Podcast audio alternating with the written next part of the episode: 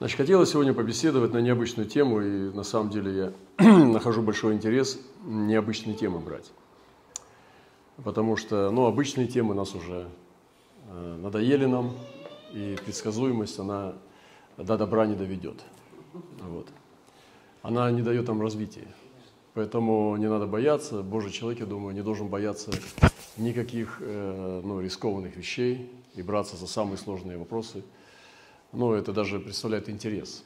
И поможет здесь, конечно же, творческий подход, потому что традиционный подход нас держит в, в периметре вот этой замкнутости, церковности, от которой мы многие, наверное, уже устали. Я лично устал за свои годы верования, по, по порядкам э, поднаторел, э, стал профессионалом, церковником. И, конечно же, мне это антипатично, потому что я уверовал в Христа, который меня зажигает. Веру Христа, который меня удивляет и который меня вдохновляет. Считаю, что служение, которое не несет вдохновения, вредоносное. А, поэтому охочусь за этим вдохновением и за чудом. Поэтому я здесь, в Красноярске, за своим личным персональным чудом. Хочу зачитать Божье Слово. Взял специальный перевод, чтобы мы немножко э, травмировались и чуть-чуть э, неожиданно для себя увидели, что мы не знаем ничего. Э, дирижеру хора, значит, дирижеру хора предназначается. Псалом Давида. Господи, Ты испытал и знаешь меня. Значит, очень интересно. Господь узнал меня, когда меня испытал. Он меня испытал и меня знает. Вы знаете, как Господь испытывает, мало не покажется. Он тебя может так испытать, что потом тебе самому противно к зеркалу подходить. Ты думаешь, что это за передо мной стоит, за существо? Не хочу его видеть.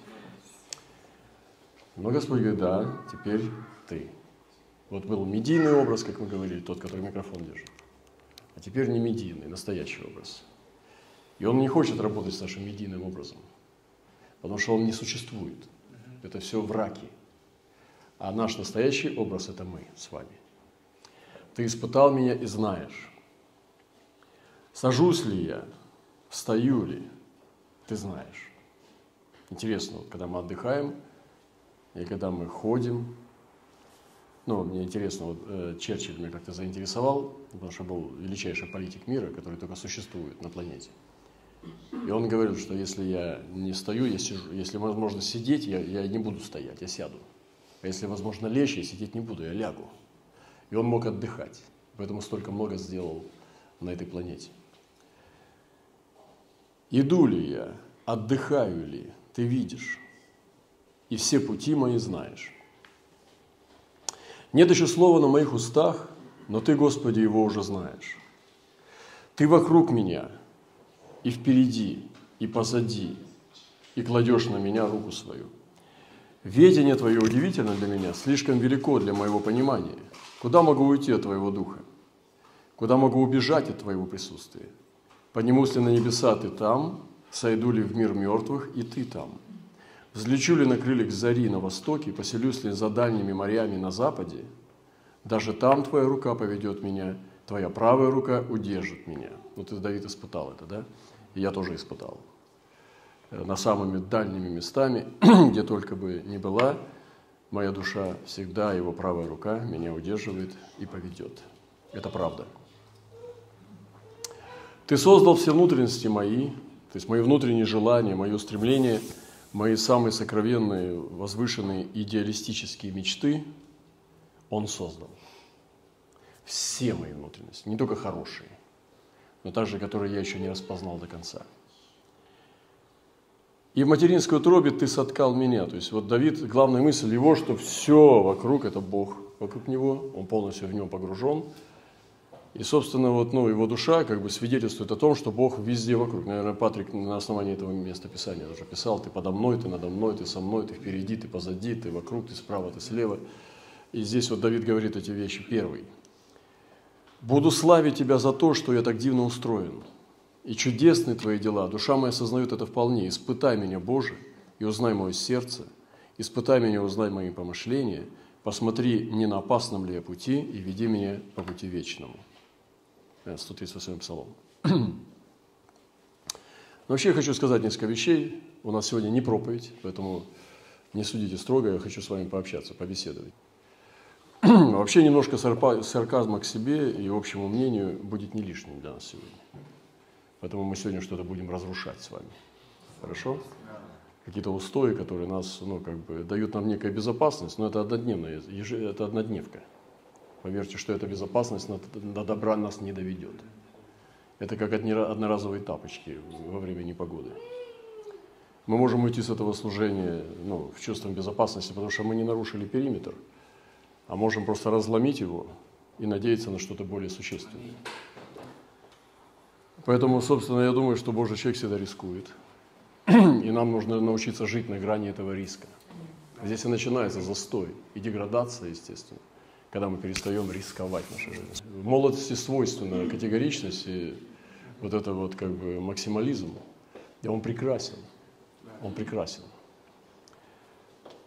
И Божьи люди теряют этот румянец, румянец на щеках, этот огонь в глазах – теряют через то, что они соблюдают правильность. Да? И постепенно церковь перестает быть рискованной. Он говорит, вот рисковая девица, вот с ней опасно вообще, с ней беда, куда-нибудь в беду вляпаешься точно. Вот эти люди, они прекрасны. Вот я хочу, чтобы такие бедовые люди были здесь, вот, в церкви, что с ними куда-нибудь вляпаешься точно. Я знаю, в мире, когда жил, были такие люди, с которыми нельзя связываться, обязательно куда-нибудь вляпаешься. С ними сам дьявол ходил. Но сегодня они крайне нужны нам. Именно те, которые не соглашаются с обыденностью. Это не обыватели, не прибундры, пискари, которые сидят в хорошей норке, называют это заповедями, и соблюдают церковные новые правила новейшего завета, которые они изобретают сами. Братья и сестры, зачем мы здесь сегодня, скажите? Некоторые из нас доползли сюда, даже не знают. По привычке. Э, но нет выхода, нет выбора. То есть их принесло сюда по течению, на необитаемый остров церкви. И, собственно, у них просто нет выбора, а где я харчеваться буду, как говорит персонаж один. Я никуда не уйду, потому что там, может быть, и лучше было бы, он там где-нибудь жену бы нашел хотя бы. Но это же надо рисковать, это же улицу переходить. Поэтому нет, я никуда не уйду, я харчеваться где буду.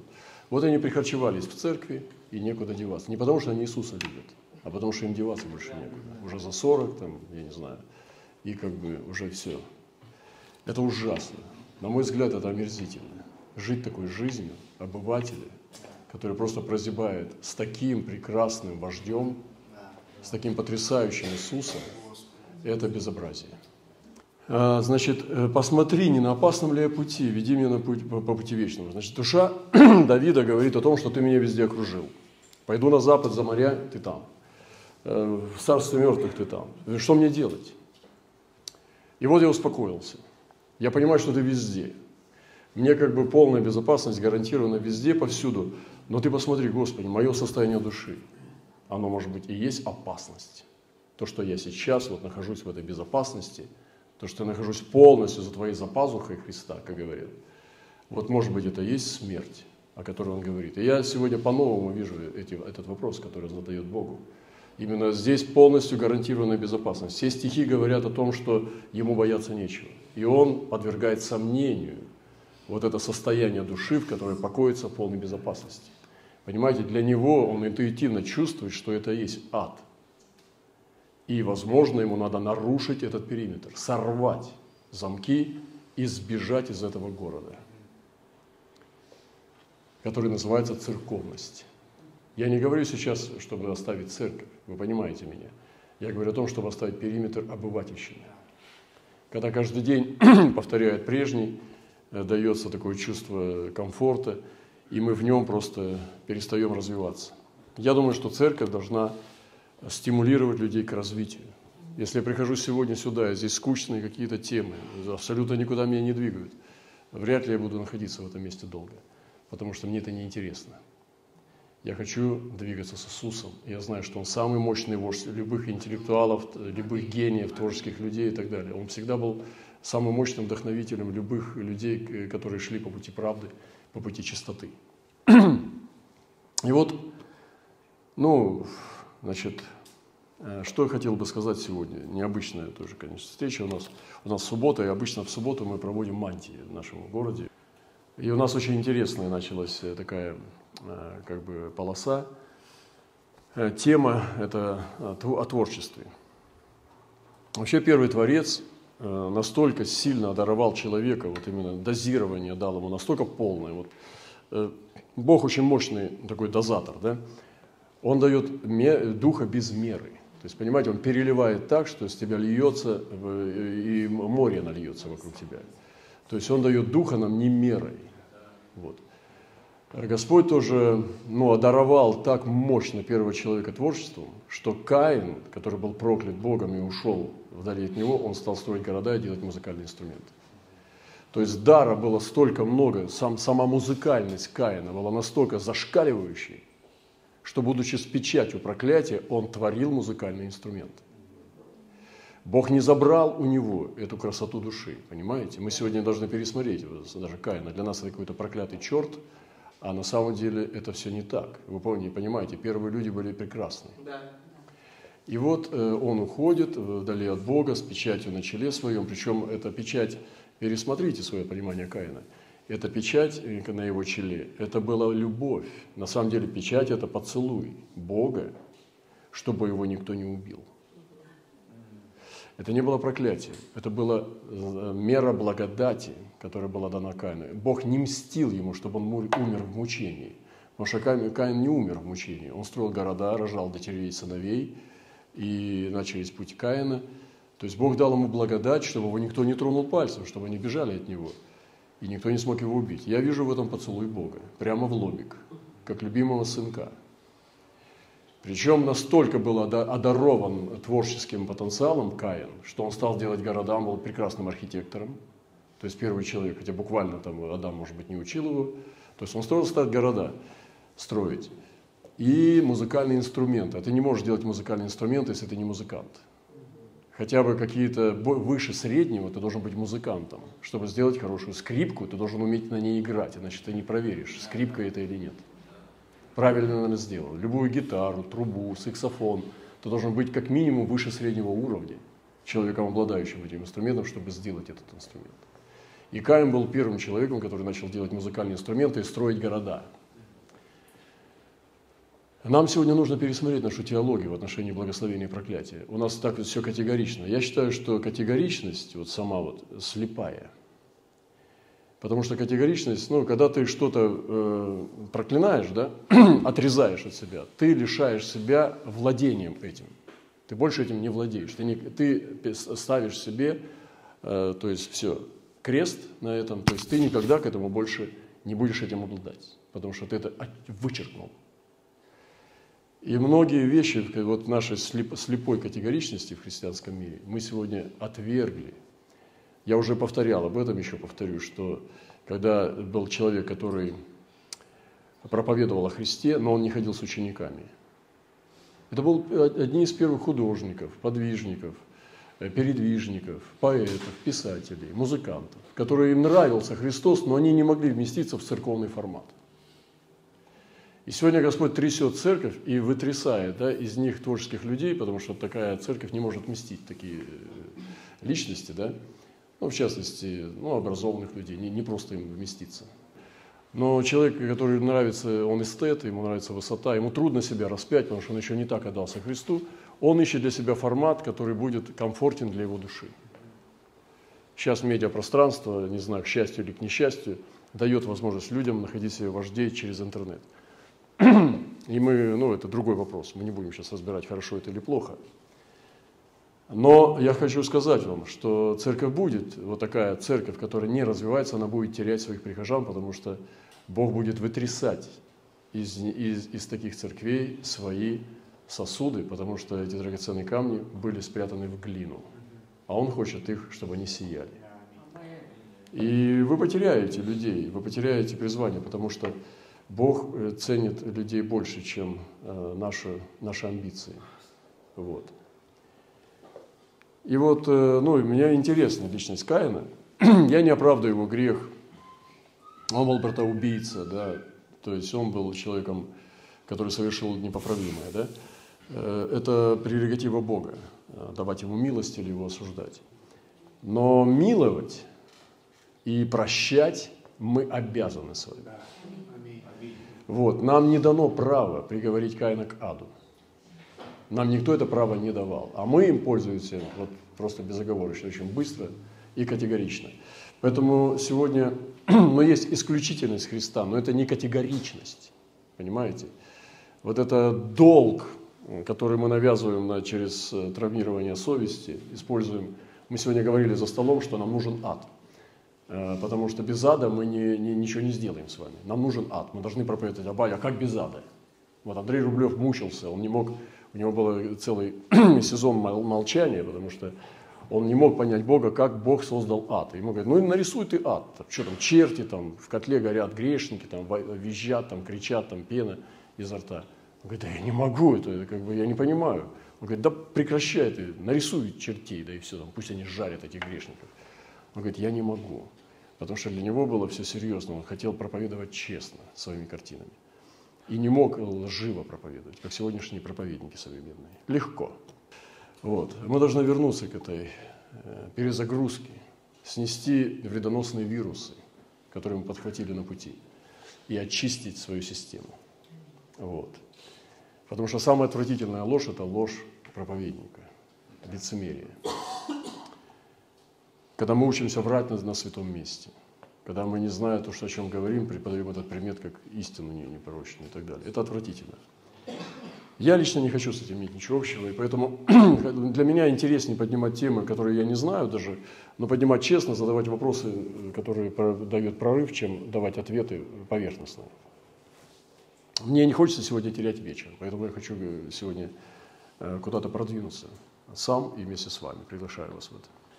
Значит, что интересно – что такой вопрос, именно сейчас у нас такой сезон, э, мы приняли творчество, его творчество, я начал о Каине, что Бог вообще творец, да, Он создал человека по подобию и образу своему, и поймите, что Он не просто дал ему духа жизни, Он дал ему творчество.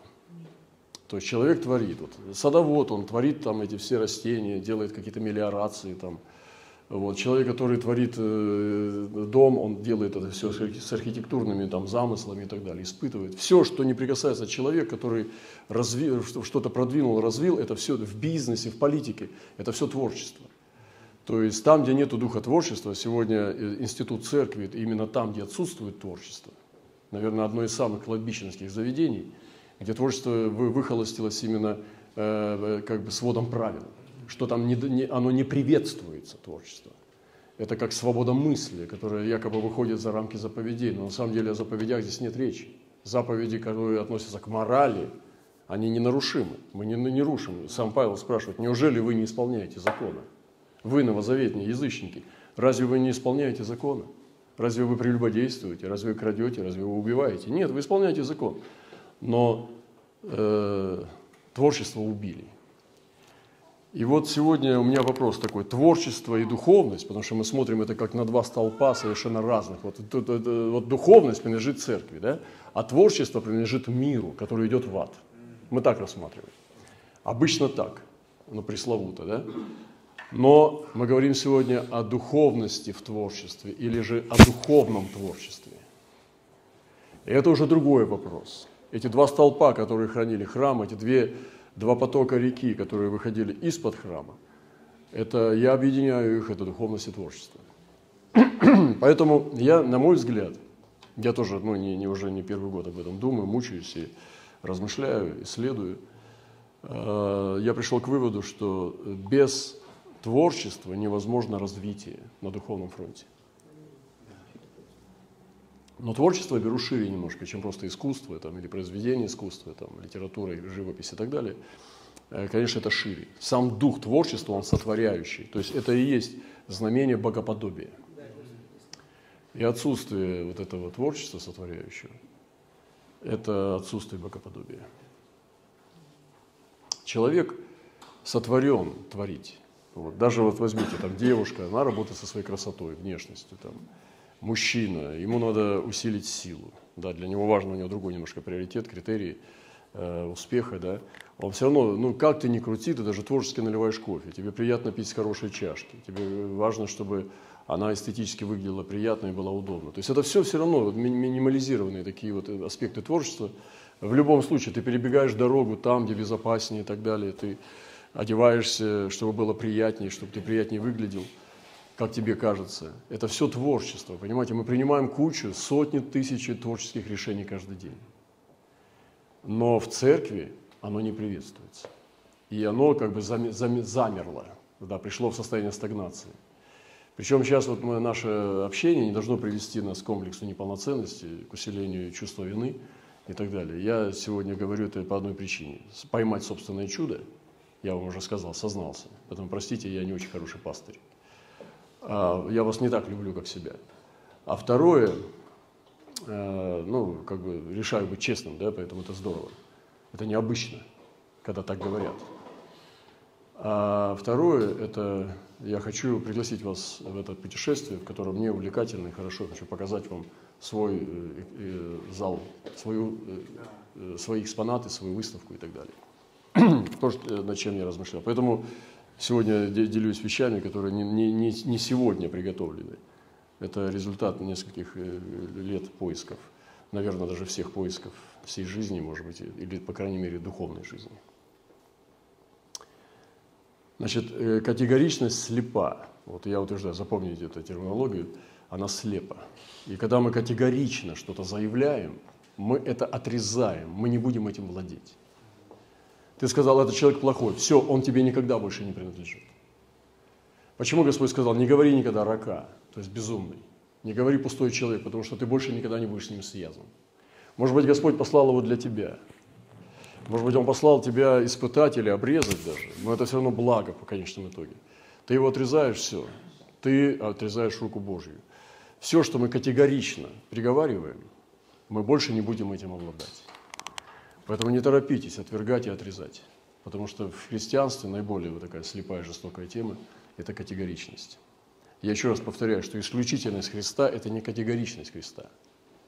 Его особенность, исключительность, как говорят, я бы даже сказал особенность, да, исключительность, но это не категоричность. Он открыл к себе доступ всем. Поэтому ну, то, что он один путь к спасению, это не значит, что он обрезает всех, и больше никто не может приступить, кроме избранных. Вот, поэтому Господь доступен для каждого человека, который придет к Нему э, праведно в сердце своем. И вот, э, значит, но мне интересно было э, какое-то время, и я раньше тоже был притянут э, к этим личностям. Мне было интересно. Но я недавно размышлял, меня интересует сегодня человеческий гений, который ищет искупление. Я даже назвал эту тему сегодня. Это скитание мыторства в поиске искупления на пути человека Божьего. Вот, скитание мыторства на пути э, поиска искупления. И вот мы стали изучать э, ну, путь творчества как светского или духовного – Э, на пути человеческого гения. То есть гений человека я называю дух. Но самое лучшее э, духа, э, самые лучшие качества, самая сияющая светлая сторона человеческого духа любого человека, у него есть дух. Он, назовем его гением, да, вершина горы, у любого человека есть дух. Если он будет вот, треугольной формы, да, в виде горы, то вершина снежная, сияющая – это гений. В любом человеке живет гений – он выбивается из серой массы, и он выбивается из среды обывателей. Вот. Если бы тебе дать хороших мастеров, вот возьмите любого человека в этом зале. Если дать тебе хороших мастеров, он из тебя слепит гения. В своем роде. Ты будешь уникальным человеком. Я не знаю, будешь ли ты там во дворцах есть, э, правильно выбирать вилку из пяти вилок, зная какое это, не обязательно но он из тебя сделает или мастер, там, плиточник, или, не знаю, дворник, там, или кто ты бы ты не был, но из тебя можно сделать, достигнуть вот этой вершины, э, к твоему гению прорваться, из, и распознав твое призвание, твое предназначение от вечности, и этот гений нащупать и высвободить его. И я думаю, если бы церковь взяла такие цели для человека, да, и если бы пастыря были такими людьми, это было бы невероятно, потрясающе. Вот я сейчас этим занимаюсь. Вот с вами чуть-чуть подползаю в эту темную комнату, где очень много чудовищ. Вот это духовное творчество нас очень сильно интересует. И мы объединили, э, у нас есть люди, которые занимались непосредственно, там, художники или музыканты профессиональные, или э, те, которые в филологии разбираются, в литературе. И это была сложная задача, все вот это объединить, три пласта, потому что я даже не встречал. Ну, просто я думаю, что это существует, такие отрасли искусства, в смысле критики, но э, я не встречал. Было очень сложно, а еще здесь пророческая составляющая, пророки тоже четвертые здесь. И они должны были все это объединить. Это очень интересный предмет. Мы только в вступлении находимся, мы только находимся в предисловии, потому что мы еще два раза уже провели два вечера, мы еще не подобрались, потому что это очень сложный вопрос. Взяли даже гуманизм, как он путешествует от него туда, потом через музыку э, к, к символизму и к романтике или же в искусстве от, э, от возрождения, гуманизма в возрождении э, к авангарду и к современному э, значит, искусству уже, где красота и форма, которая дает тебе приятное чувство, уже ускользает, и уже искусство становится разрушительным тоже во многих своих проявлениях, преображается и выходит дракон из бездны. Искусство становится разрушительным, наконец-то. Вот. И мне понравилось, как Микеланджело даже сказал, я всегда это имел в своем сердце, меня это мучило, что я один здесь, но я услышал цитату Микеланджело, когда он сказал, что, э, говоря о голландцах, о голландской живописи, что они э, не достигнут никогда высоты, ну, это был маэстро, конечно, он там в Ватикане уже был, потому что они берутся за все сразу, но поверхностно, и ни один предмет не доводит до совершенства. То есть, э, он сказал, что если искусство теряет перестает быть возвышенным и благородным, то тогда оно теряет свою цель. И он своему ученику говорил, что именно нравственность – это высшая цель искусства. И если оно теряет эту цель, оно разрушительно. И он добавил, это он цитировал одних из э, значит, древних э, до нашей эры художников, но он сказал, что если ты пойдешь этим путем, то тогда ты будешь страдать. Это было очень приятно услышать от такого мастера, как Микеланджело, потому что он знал, что такое искусство ну, в высшем уровне, писал писания, то есть Библию он рисовал, и лепил из нее скульптуры, высекал из, из мрамора своих, свои шедевральные вещи. Вот, поэтому для меня это важно, для нас всех, вот с моими друзьями, с братьями и сестрами, с которыми нас это волнует, интересует этот человеческий гений, который сквозь историю от Адама рвется к искуплению – через Ноев ковчег, через еврейское творчество, через искусство, э, музыку, живопись, литературу, он прорывается через церковь, через темные догматы э, средних веков темных, через эти все грехи папства, он прорывается, прорывается через сегодня пятидесятническое сектанство, он прорывается к искуплению. Человеческий гений именно. Вот эта вершина горы человеческого духа, который мы называем человеческий гений. И это очень приятно видеть, когда Иисус сказал, оставьте их, то не против вас, тут за вас. Что это значит в этих словах? Что Иисус их не отвергает. Мы приговорили этих людей. Они не ходят к нам на собрание, простите, но это сектантство в высшей мере. Я говорил уже, что в истории были движения, как трясуны, там, духоборы. Они полностью имеют признаки пятидесятнического баптистского движения. Но поскольку они так и остались не развивающимися э, группами, они приговорили, их история приговорила – остаться сектантскими. То же самое произойдет с нами, если мы не выйдем за пределы вот этого периода и не станем творческими. То есть нас никто не вспомнит с вами, если мы останемся сектой, которые соблюдили, соблюли какие-то заповеди.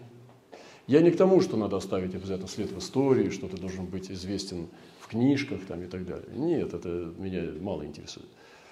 Я говорю ну, действительно о следах Бога э, в человеческой истории – и на самом деле, ну это очень волнительно для меня. И на самом деле я уже не молодой человек, поэтому я не хочу терять время даром. Просто ходить в церковь. Просто ходить в церковь тупо. Мне это не интересно.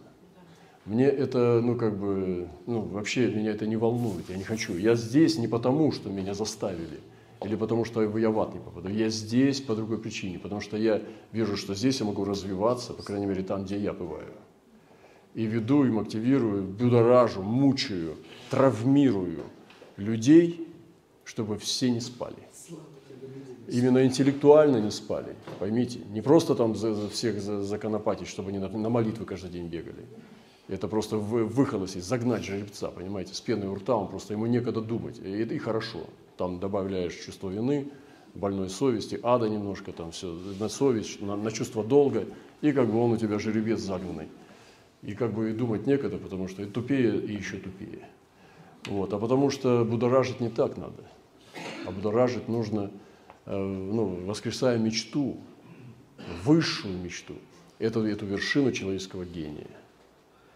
Поэтому я хочу быть с гениальными людьми. Я хочу быть с гениями, не раскрывшимися. Кто-то сказал, что самое место не раскрывшихся мечтаний – это кладбище, да, то есть где больше всего закопанных мечт, не исполнившихся мечт, мечт, мечтаний –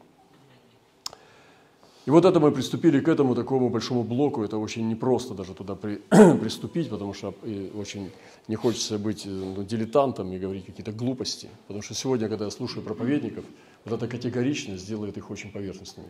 Иногда ты слушаешь, ну простите меня, откровенную глупость. Особенно, когда человек не разбирается в предмете, говорит категорично. Это ужасно. Вот. Поэтому категоричность слепа. Но я еще в мире, когда был, э, то есть э, э, еще до того, как уверовал в Иисуса Христа, получил Святого Духа, меня очень волновала личность Фауста, и сегодня хочу вот немножко коснуться, потому что для меня сейчас хочу сразу, ну, конечно, аудитория новая, те, кто меня знает там у нас в церкви, мне не надо оправдываться, с вами надо оправдываться немножко. Я не читаю Фауста и не, не слежу за творчеством, за творчеством Гёте, то есть хотя это был мой писатель, один из любимых. Но меня волнует то, что ищет человек, да, не церковного формата, о которых Иисус сказал, оставьте их, э, кто не против вас, тот за вас. Да? И он говорит, а он не ходит с нами, оставьте, кто не против вас, тот за вас. То есть у Господа была такая категория людей, которые живет в обществе, в, человеческой, в человеческом обществе, но они его рабы, они его слуги. Для меня Достоевский был предтечей, он был для меня Иоанном Крестителем. Я, он доводил меня до слез, он меня мучил. Читал, я читал его «Братья Карамазова», «Преступление и наказание», всякие неточки незваного, записки из Белого дома, из Желтого дома, там, «Белые ночи» и так далее, и так далее, «Идиот», все эти произведения его. И все время я чувствовал, что он меня куда-то тащит к своей совести, чтобы я освободился в своей совести. Вы понимаете, он меня все время мучил. И сам он тоже мучился, да, то есть он для меня был Иоанном Крестителем. Он не мог меня спасти но он меня подвел ко, ко Христу. Я вам четко говорю. Это то же самое сделал со мной Толстой, там, Тургенев своей красотой. Он все время мучился, потому что любил э, там, замужнюю женщину, мучился в совести, несчастный был человек. Все время давал мне чувство осознания греха.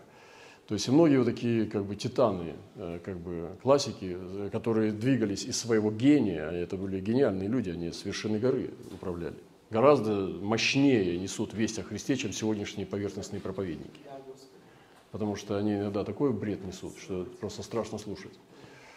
Ну, они нашли какие-то рычаги и э, в настольный хоккей просто бьют, вот как оно сработает, а вот шайба залетит. Ну, вы знаете, вот примитивные вот эти игры, шайба когда нибудь залетает все-таки, но как бы это все на случайностях. Простите, никого не хочу обидеть, но я э, еще раз повторяю, что поверхностность – это антисвидетельство оно не является силой Божией, оно не является свидетельством. И когда мы представляем вот такого Христа, я думаю, что мы поэтому как минимум бесплодны. Потому что серьезные люди к нам не могут остаться там, потому что человек серьезный, целостно приходит, он ищет Бога и видит вот эту вот как бы такую, ну, как бы подачу вот эту с претензией. Конечно же, он сразу э, интуитивно чувствует, что здесь ну, тупиковое как бы направление, и он покидает это пространство. Ищет себе дальше вождей. Может быть, он хочет Бога, но он его не находит в церкви. И мы говорили, что сегодня популярное выражение «я верю в Бога, но не в церковь».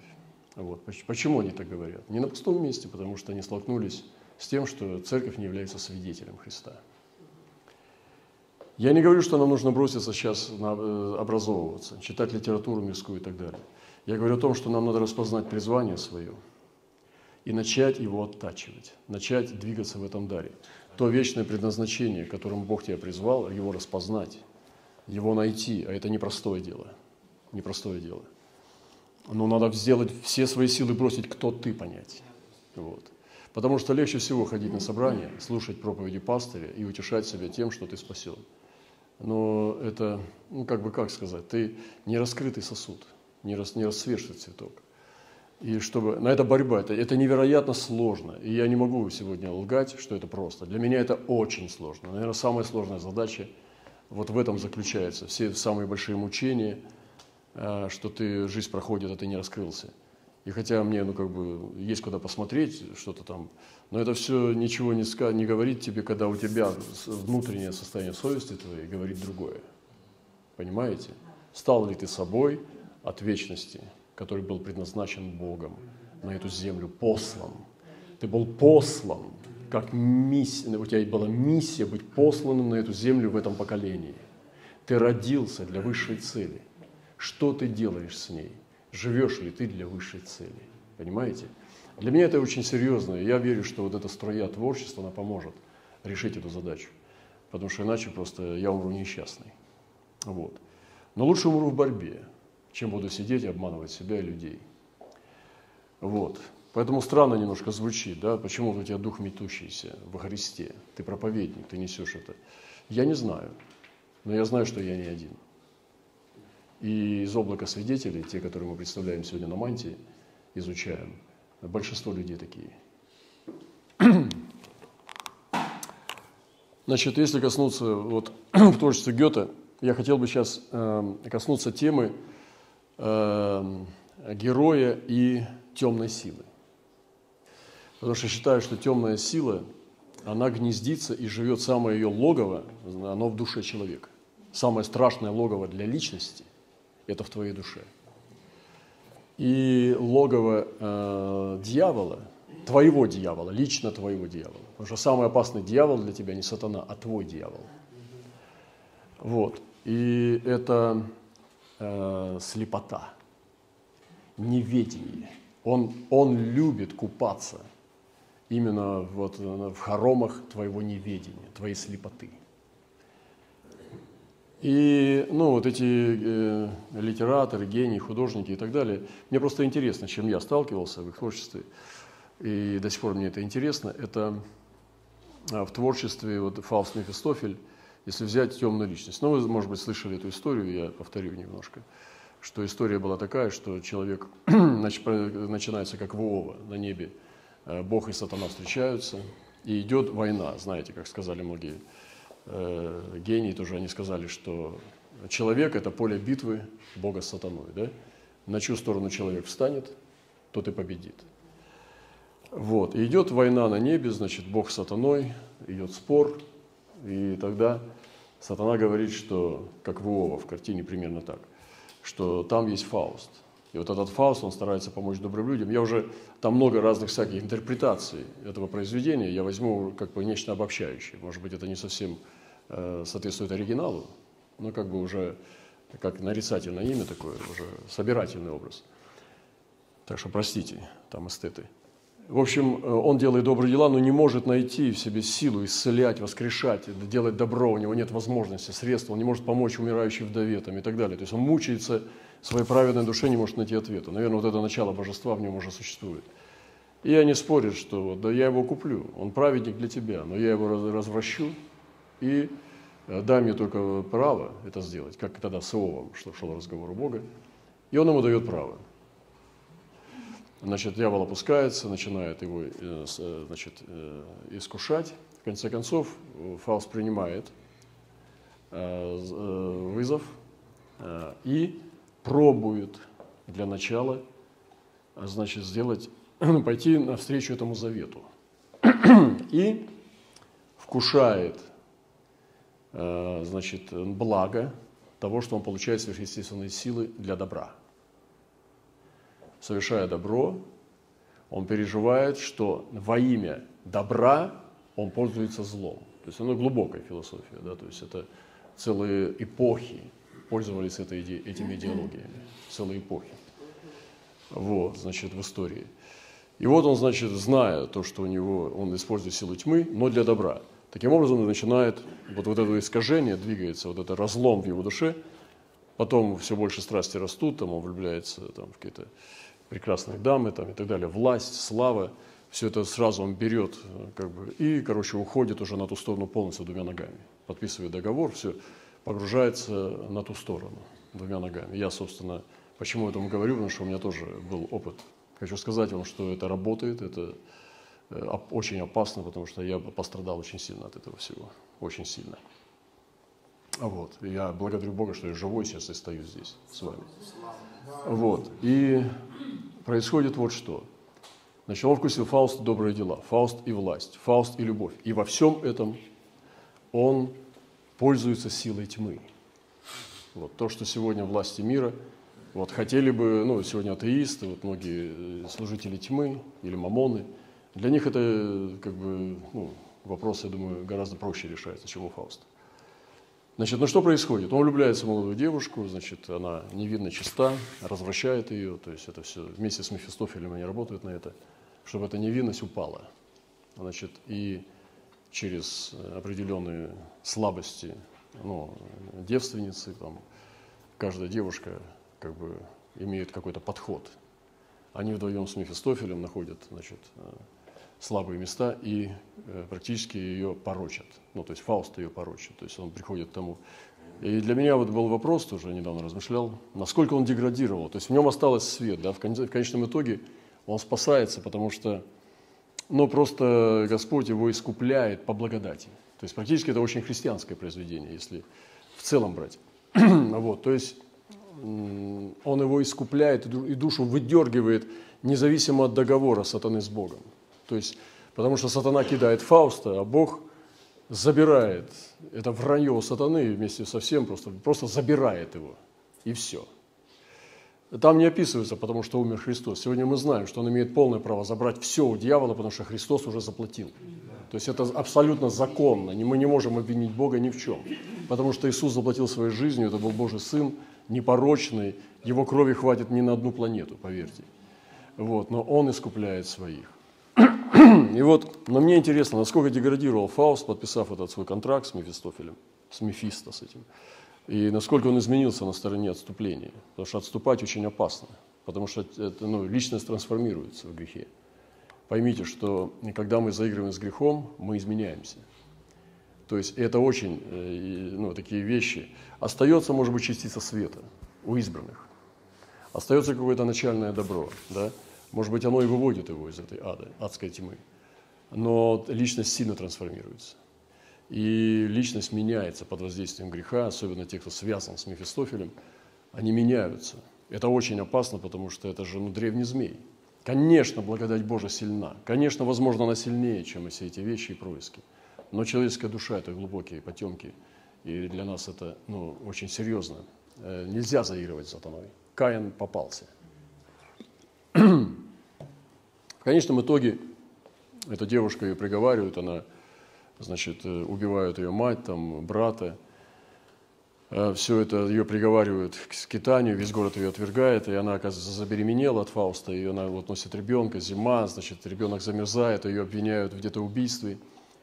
И в конечном итоге ее приговаривают к сожжению, там, да, ну, то есть, э, значит, казни. И вот она готовится к казни, и тут появляется Фауст, значит, и в общем, такие очень страшные такие вещи. Гёте, конечно, это ну, как бы мастер трагизма, потому что некоторые из нас боятся вообще заглядывать даже в ту сторону. Он как бы ну, ад выплескивает из человеческой души. В этом и заключается его гениальность и мастерство. То есть брать непомерные задачи человеческого э, темной стороны, как бы и светлой, да, и сделать из этого красивое искусство. В конечном итоге любовь спасает Фауста. Но не та любовь, которая похотливая и ну, не эрос, а любовь Божья, да, то есть в нем остается это начало, которое взывает к бездне, и бездна слышит. И черт не может ничего сделать, Люцифер ничего не может сделать, он кинут, он кричит, ты меня обманул, Богу, Бога обвиняет, что он его обманул. Завет разрушен, то есть договор не состоялся. И э, ангелы приходят, похищают Фауста на небо. Представляете, какая красивая вещь, насколько мощная сила искупления. Вот если бы мы верили так в Спасителя, понимаете, мы бы двигались гораздо смелее. Не потому что сегодня ну, боязнь греха и ада – это недостаточно мощный стимул делать подвиги. Понимаете? Любовь гораздо мощнее. стимулирует человека, и любовь э, ну, к своему Богу, да, она гораздо более мощный импульс и стимул совершать невероятные подвиги для Христа. Невероятные, красивые э, ну, как бы, подвиги, победы в, этом, в этой жизни. Именно любовь. И она является причиной спасения этого Фауста. Но меня интересует сегодня человек и тьма, человек и демоны. Еще один тоже интересный пример – это Гамлет э, значит, в творчестве Шекспира и призрак его отца. Да, если вы знаете это повествование, то вы нормально себя чувствуете, нет? Как у вас? Все, все в порядке? Куда мы зашли? Мы зашли сегодня, мы сегодня исследуем человеческий гений. Поймите, это то, что я сегодня говорю, это шедевральные вещи. Выше них мало существует в человеческом обществе. Потому что мы говорим сегодня о Боге, везде Бог. Везде участвует Бог. Поэтому мы сейчас не мирские произведения разбираем, а берем божественное и берем... Э, мы сегодня говорим о тех, кто не с нами, но не против нас. А те, кто не против нас, они за нас. И Христос, поверьте, очень близко к этим людям. И Он с ними там обитает, в этих, в этих кабинетах, когда они пишут эти вещи. И там и демоны, и Христос, и все такое. Значит, э, в творчестве Шекспира. Но мне интересен Шекспир, потому что он гениальный значит, там, э, писатель и так далее.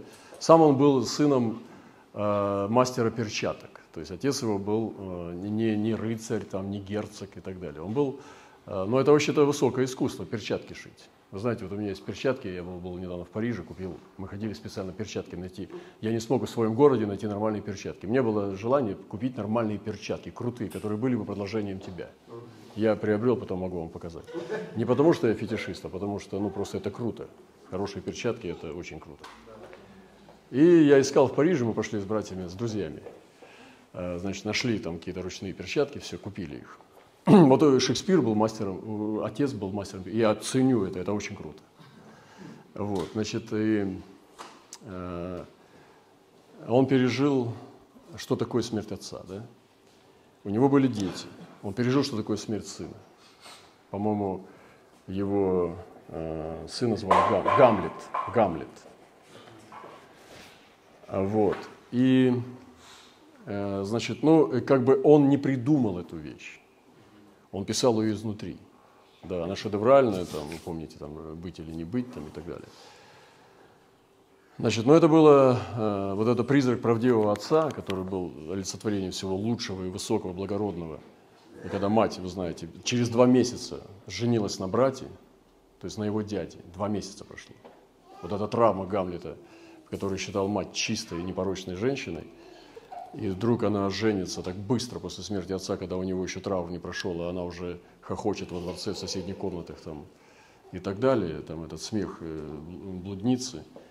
И так как бы он не может понести это. Ладно, одно дело кто-нибудь другой, чуть тише, кто-нибудь другой, но это его мать, вы понимаете. То есть он берет очень сложные проекты, очень тяжеловесные психологические, но невероятные вещи, которые, может быть, и не бывают даже в жизни, или там один на миллион лет – вот, и начинает с этим работать, да, вытаскивает из травм, из вот этих вот надломов, надрывов, вытаскивает красоту, да, вытаскивает суть. Гамлет притворяется сумасшедшим, ну, является призрак отца, там, друзья его видели призрака, призрак ждет Гамлета, он приходит ночью и рассказывает ему, что его убил этот брат, залив ему яд в ухо, когда он спал, там, предавшись там, сну днем в саду, значит, он сильно травмируется, все, он приходит в ярость и начинает притворяться сумасшедшим. То есть он реально, он на грани сумасшествия и реальности, он начинает не понимать, там, любовь Гретхен, там, чистая тоже, обратно же здесь непорочность всегда рядом. Видите, у Гамлета была непорочная Гретхен, а здесь, э, простите, я перепутал имя.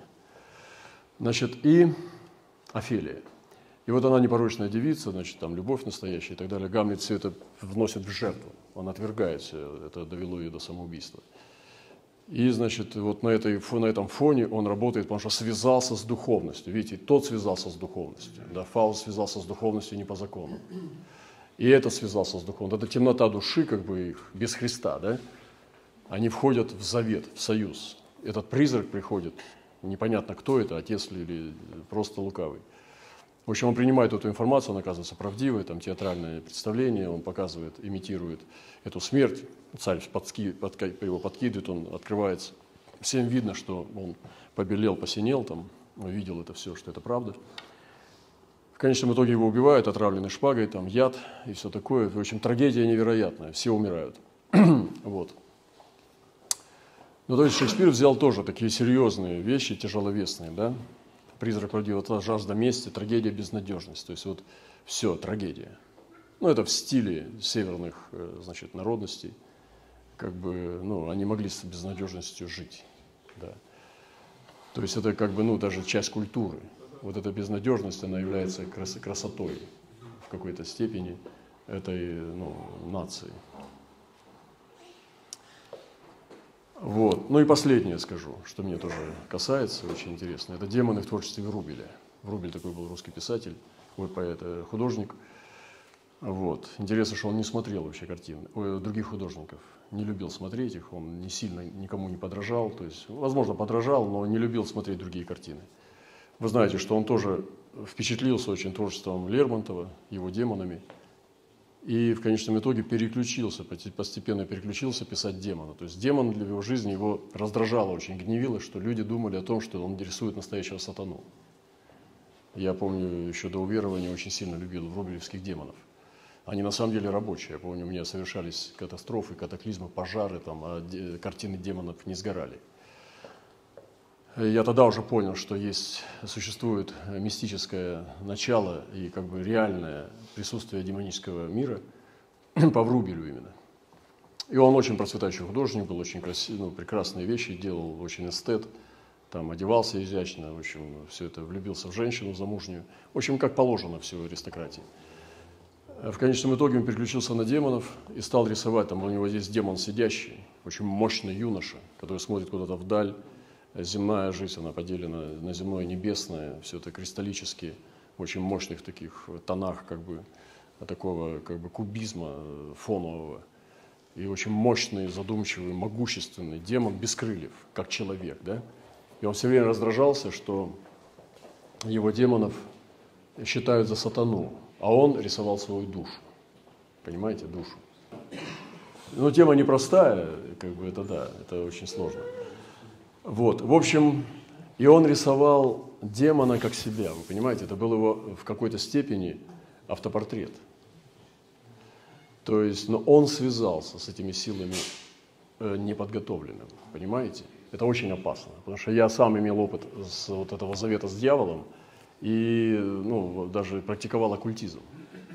Как я выжил, я не знаю. Вот я, это реально очень серьезные вещи, потому что я видел э, как бы лик э, дьявола неоднократно, это ужасные вещи. И вот он потом стал ну, как бы мигрировать, писать ангелов, демонов, и практически их не отличить. У него есть херувимы, серафимы, и есть ангел, и есть пророк, и есть демоны, и практически ну, не, не, не осведомленный человек, он даже не различит, где демон, где пророк, а где серафим. Потому что у него замылось это все. Вот это вот есть опасность тоже в нашем Э, практики духовной, когда мы уже не боимся, ну, как бы не, понимаем грани, где уже э, черта запретная. И он, я думаю, что сместил эти грани, да, и это все травмы, там, не, не, там любовь, у него сын родился зайчей губой, потом умер рано, он его там рисовал, очень сильно травмировался, и у него начался сдвиг по психике, он стал сходить с ума. Причем у него тяжелая была степень сумасшествия, потому что она не позволяла ему жить в семье. То есть он ну, буквально как бы был уже неспособный в обществе находиться. То есть степень вот именно отклонения была очень большая. Ну, поскольку он был очень дорогой художник, очень крутой, там, когда он написал своего демона уже поверженного, у него есть такое огромное, у нас, слава богу, в России осталась эта картина, я видел ее тоже не один раз – огромная картина «Демон повержен» называется. То есть из того юноши, которого он писал в начале, когда приступил к теме демона и демонов, да, тот красивый ну, демон без крыльев, как человек, да, в котором еще огромный потенциал к добру, э, к высокому чему-то, да, красивые глаза, черные волосы, мощный там как бы торс. И вот он сидит и вдаль смотрит куда-то вперед, видимо, в судьбу своей жизни – и он уже пишет в конце поверженного демона, он надломанный, весь переломанный, там на скалах, короче, обрушившийся с огромной скоростью высоты, крылья поломаны, переломаны, и вот он лежит и очень злой. И ужасно, там невероятно а, такая демоническая сущность именно зла, да, самого зла. И он его, интересно, что уже выставил и изменял его каждый день, и превращал его все в больше и большего подобия демона. Да? То есть его обрабатывал и чернил его, то есть он его ужесточал во зло, опускал его ближе к аду.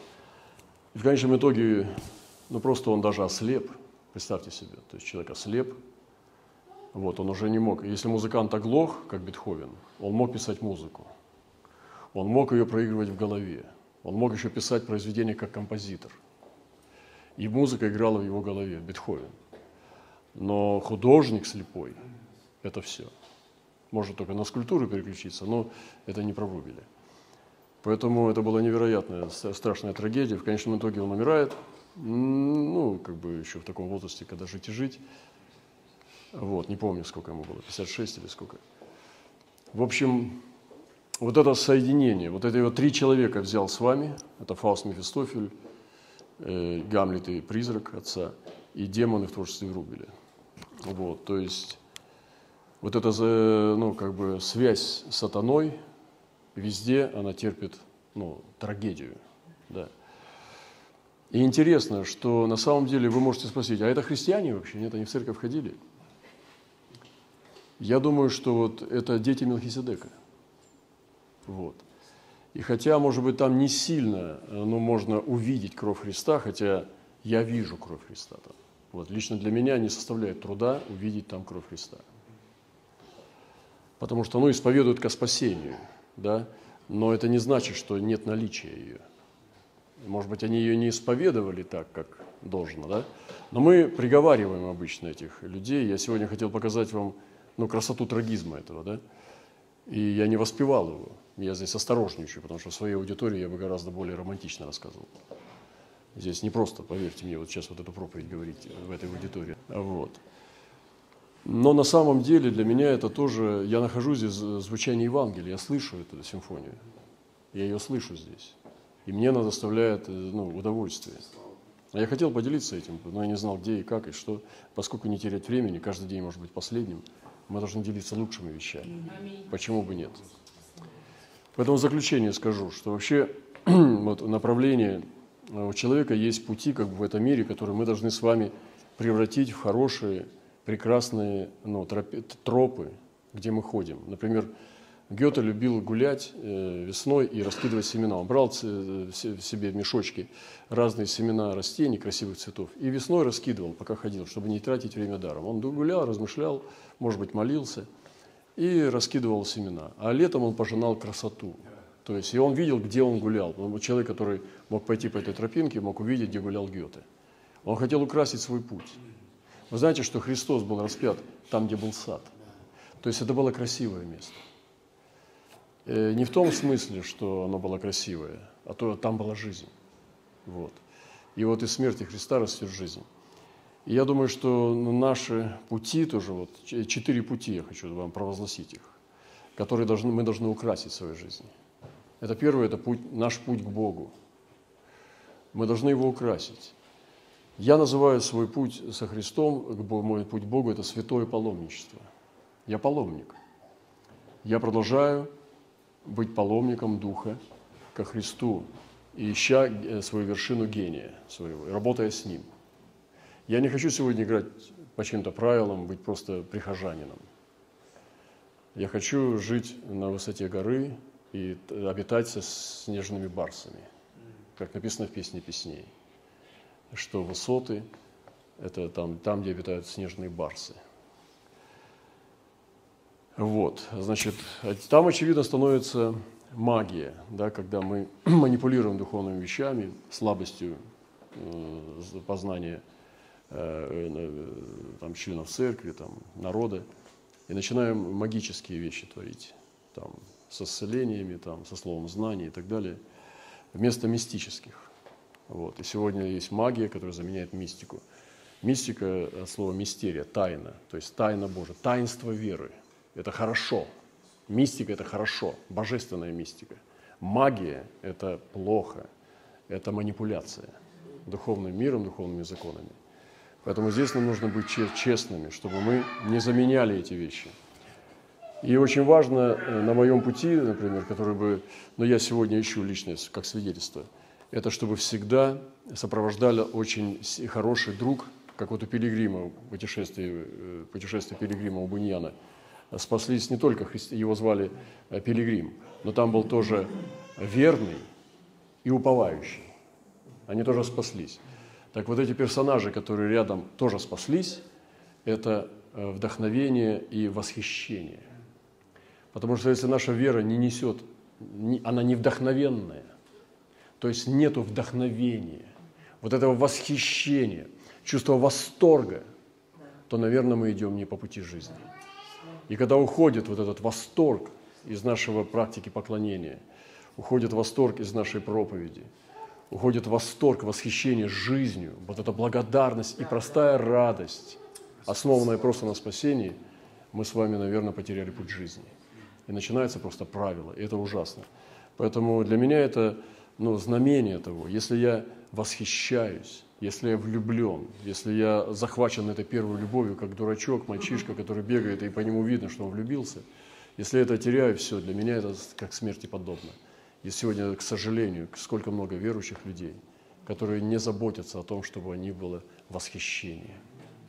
Поэтому вдохновляйтесь, пожалуйста, братья и сестры, работайте над собой, распахивайте свои сердечки, мените их, бейте их об кулачок.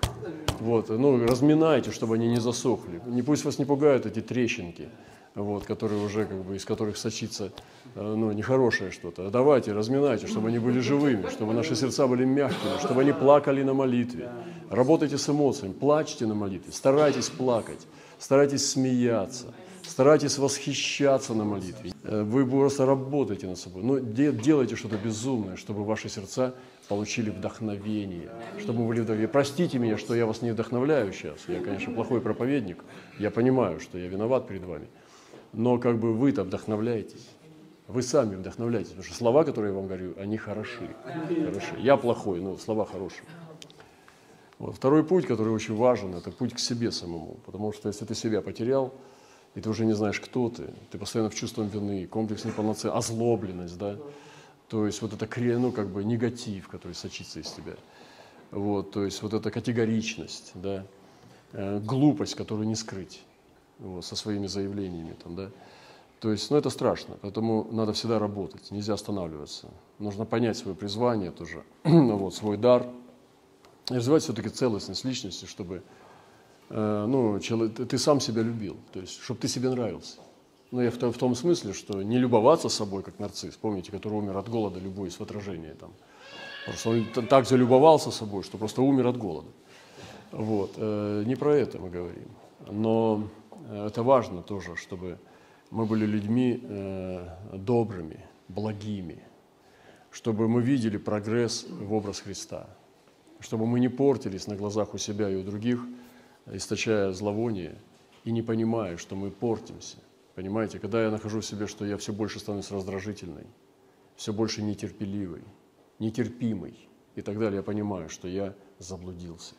Мне нужно возвращаться, чтобы быть сокрушенным, чтобы быть вдохновенным, чтобы быть светлым человеком, радостным и так далее. Потому что это ужасно, когда ты веришь в Бога и не становишься лучше. Это ужасно. Поэтому это очень важно, чтобы мы пользовались благами благодати, сокрушали свой дух, и чтобы мы становились прекрасными во Христе. Аминь. Аминь. Третий путь, который для меня важен тоже, это путь к церкви. То есть понимание невесты самого. Мы сегодня говорили, что институт церкви, он э, постепенно, значит, когда мы потеряли тело Христа, вот гармония и любовь между друг другом, мы стали строить здания, стали приносить туда э, творение человека, да, превратили в институт церковь, то есть большие здания или молитвенные дома, неважно – образование туда вместо помазания, вместо любви и так далее. И потеряли тело, потеряли гар- гармоничные отношения друг с другом в любви. Мы стесняемся любви, стесняемся выражать любовь.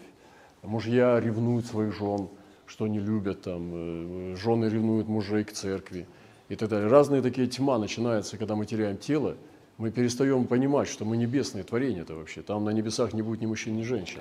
А жена не твоя вообще, она-то Божья. Понимание невесты должно быть. Мы его, э, как сказать, друзья жениха. Понимаете, невеста не твоя, она Божья. И вот этот от института к телу нам надо вернуться к этой простоте, к этой гармонии, когда наша любовь Божья, она будет усиливаться.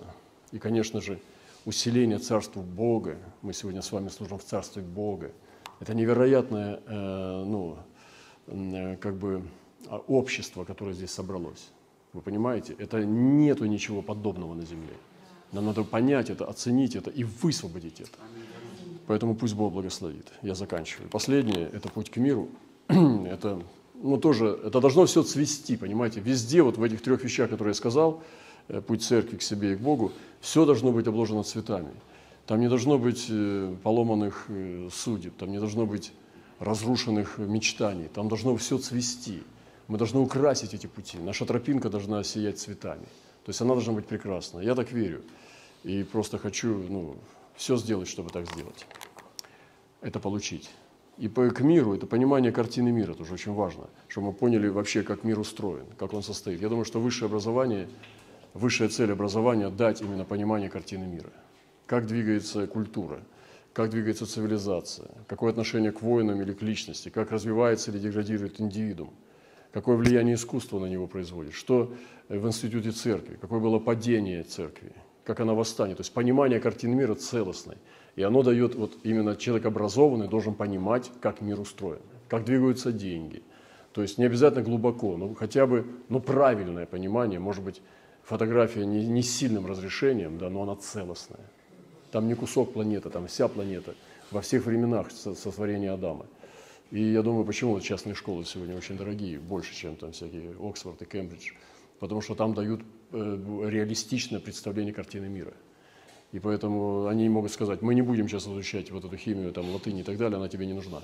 Тебе сейчас важно понять вот что. Неправильно вот эти знания, которые тебя учили, выбрось из головы, потому что это мешает тебе видеть картину. Поэтому теперь все забудь, мы начнем с нуля, и вот теперь понимай вот что. И начинается настоящее образование когда ты начинаешь представлять правильно, потому что нам исказили историю, исказили все вообще. Там у нас смесь эволюции с, с божественным сотворением, куча всего, и там, и не знаешь, что от Дарвина брать, а что не брать, что брать от Менделеева, от Павлова, и эти истории, все коммунисты там против фашистов и так далее. У нас вообще ну, хаос там просто, понимаете? Вот это все убрать, выбросить и посмотреть на чистоту, как это все на самом деле существует – и потом сделать выбор в свое место в этом человеческой цивилизации, в обществе в этом историческом периоде, это очень, очень непростая задача. Я думаю, что преподаватели, в частности, вот, ну, пророки, апостолы в церкви, учителя, должны представлять это человеку и позволять ему правильно увидеть мир, как он устроен